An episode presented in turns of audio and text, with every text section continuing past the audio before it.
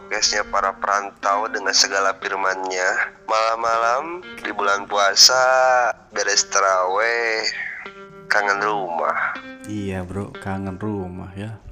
Mm-mm. Gimana? Apalagi sekarang pandemi Coba Iya. Gimana solusinya tuh? repot emang emang ya Repot banget sih.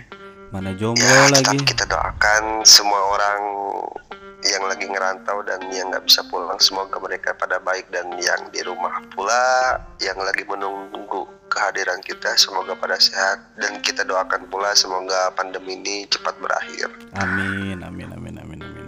Eh, Ngomong-ngomong puasa nih Meng, Iya, iya, iya. di perantauan memang kayak berat ya. Berat banget bos godaannya. Mm-mm. Apalagi di sini. Ah Ah, niat puasa pagi-pagi ada yang ngontek. Iya, Padang yuk masih kuat. masih kuat. Padang yuk. Tapi kalau udah Padang di yuk masih kuat masih aman. Enggak, enggak, enggak. Oh, Gue traktir, Oh, udah. Sudah. Kalau ada istilah gue traktir, udah. Mending kalau kayak kalau kayak gitu masih ada alasan, Bro.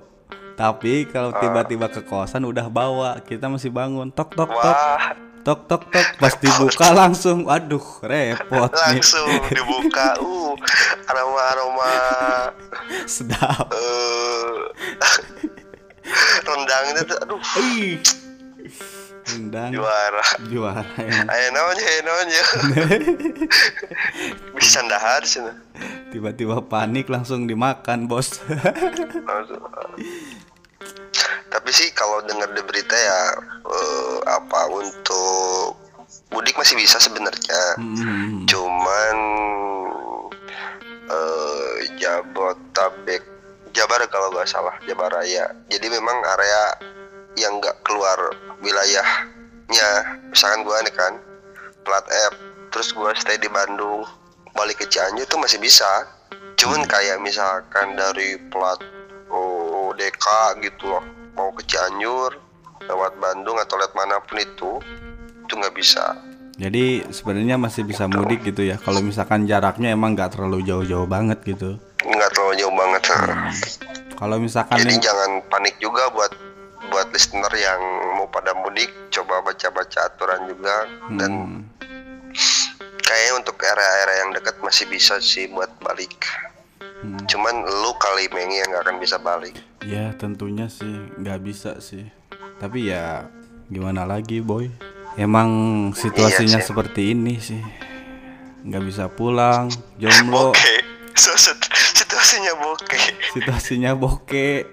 Aduh, mana temen ninggalin lagi? Alah, oh iya.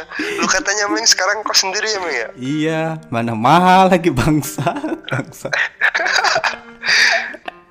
Gimana sih ng- ngekos di sana katanya harus ada DP dulu apa? Iya, Bukan jadi DP, kayak kalau- kayak bikin MUU gitu ya? Iya. Gimana sih ceritain? Jadi kalau misalkan di Taiwan nih, yang yang mungkin denger juga terus mau ngekos gitu ya. Nah kalau misalkan mau ngekos di Taiwan itu, yang pertama tuh kita harus ada uang eh, jaminan. Wah uang jaminan itu misalkan sesuai perjanjian kita.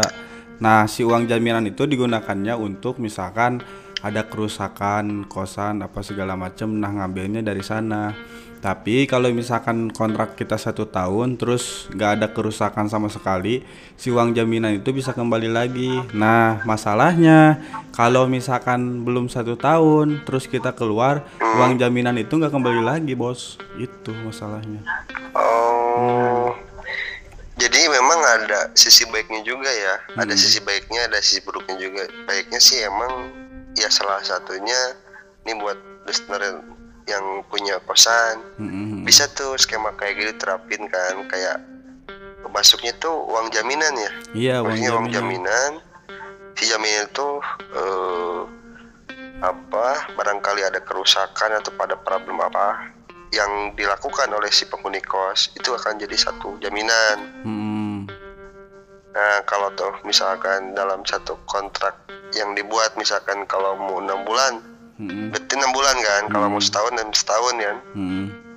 Nah si si uang itu supaya gimana sih orang pun kadang-kadang kan kebanyakan gua lah ya yang di Bandung iya iya ya namanya tukang kos ya Iya. namanya penghuni kadang udah nggak peduli sama eh, kalau nggak ada tukang sampah mungkin dari Oh. pihak pengelola udah acak-acakan kamar Iya, sampah di mana-mana bekas tisu di mana-mana tisu makan, tisu makan, Bos. Hah? Tisu makan. iya iya tisu tisu makan Emang apa tisu magic Oh.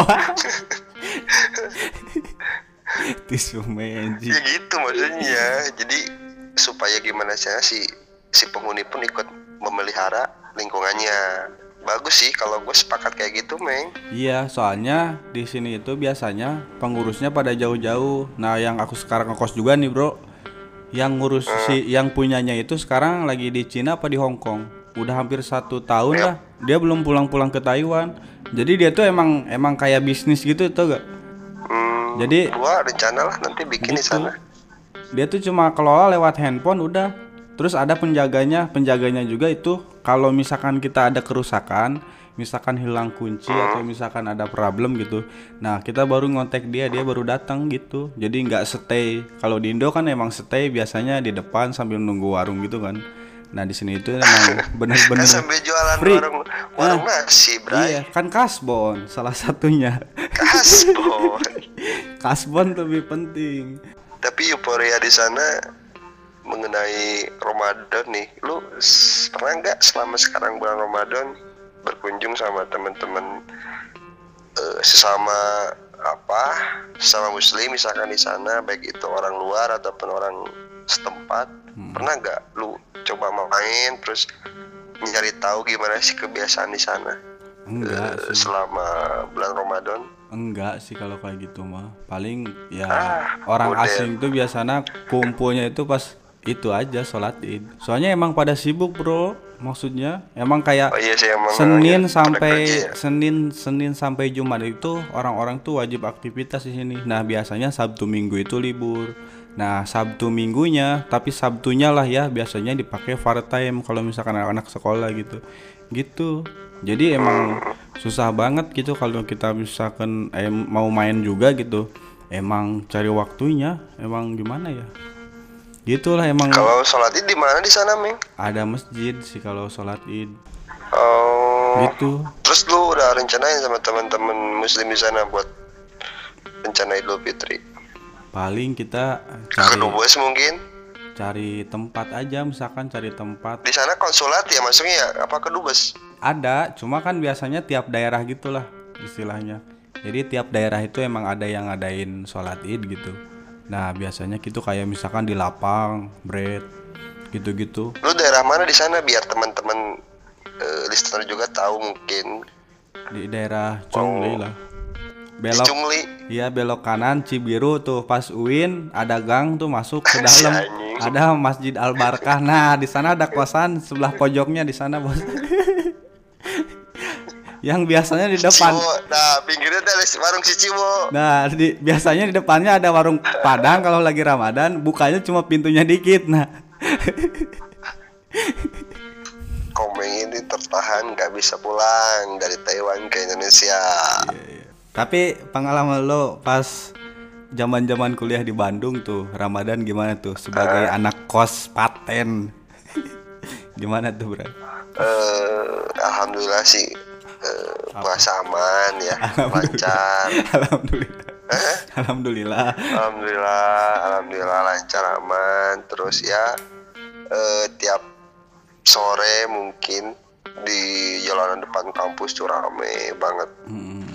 banyak yang jualan juga kan. Sampai teman-teman mahasiswa pun dapat keberkahan dari bulan Ramadan. Salah satu mereka pada jualan juga. Ada yang jualan gorengan banyak lah ya Nah di di taman kampusnya nih depan rektorat itu Oh. tempat favorit buat teman-teman mahasiswa UIN buat buka puasa bareng. Oh. Ya udah beres adan, udah pada geser ke kosannya masing-masing bukan pada ke masjid.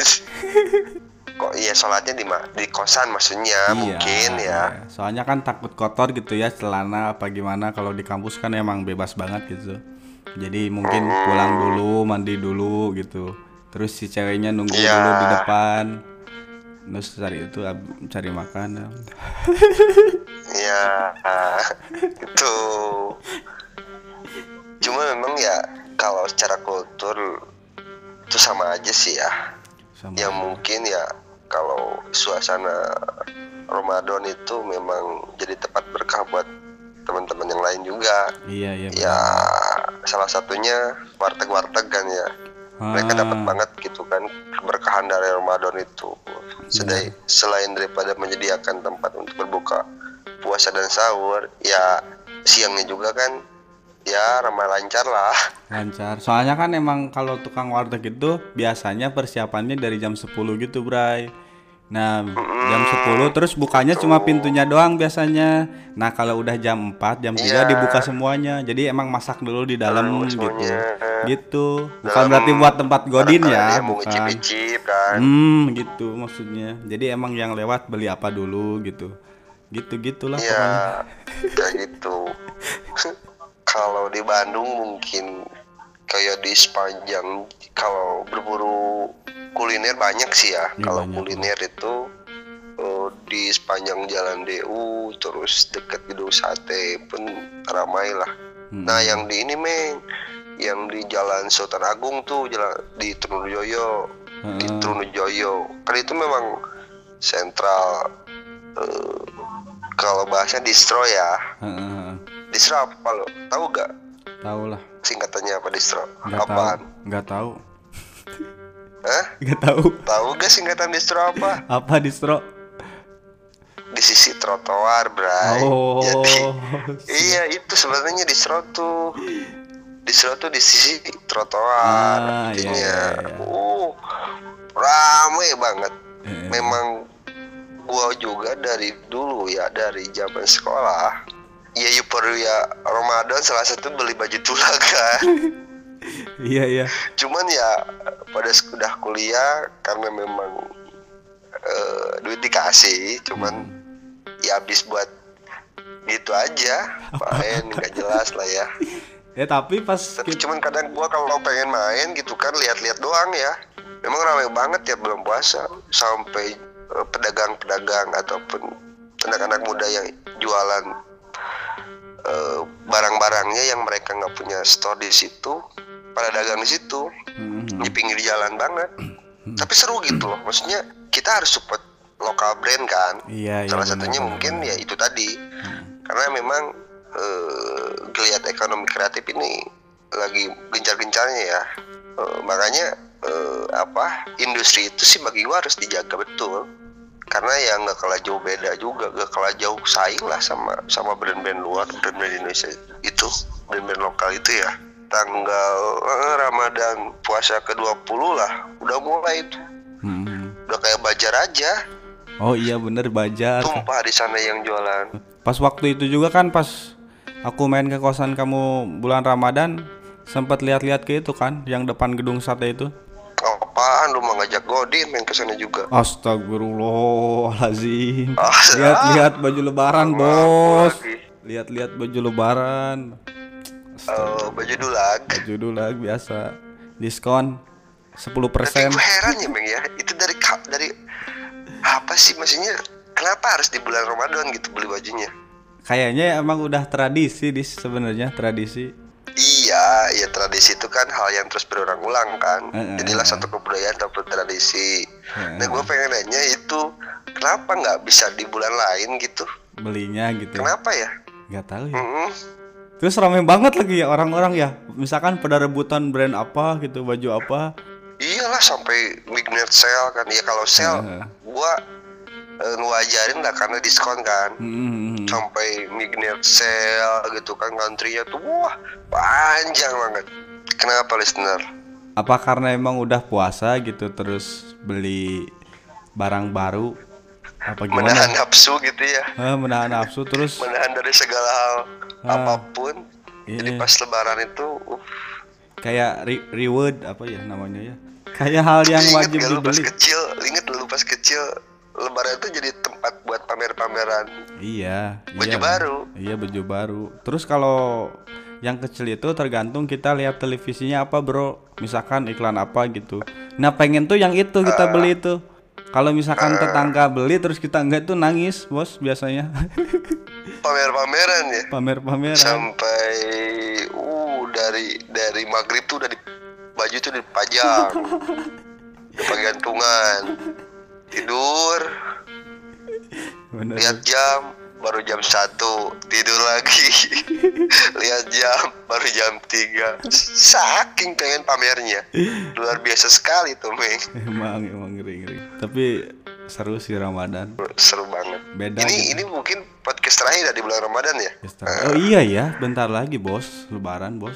iyalah ucapin dulu dong Nggak buat teman-teman semua selamat hari raya Idul Fitri selamat. minal aidin wal faizin takoballahu minna wa minkum Takobal ya Karim. walhamdulillahirabbil alamin Alamin. bye bye Yo, makasih.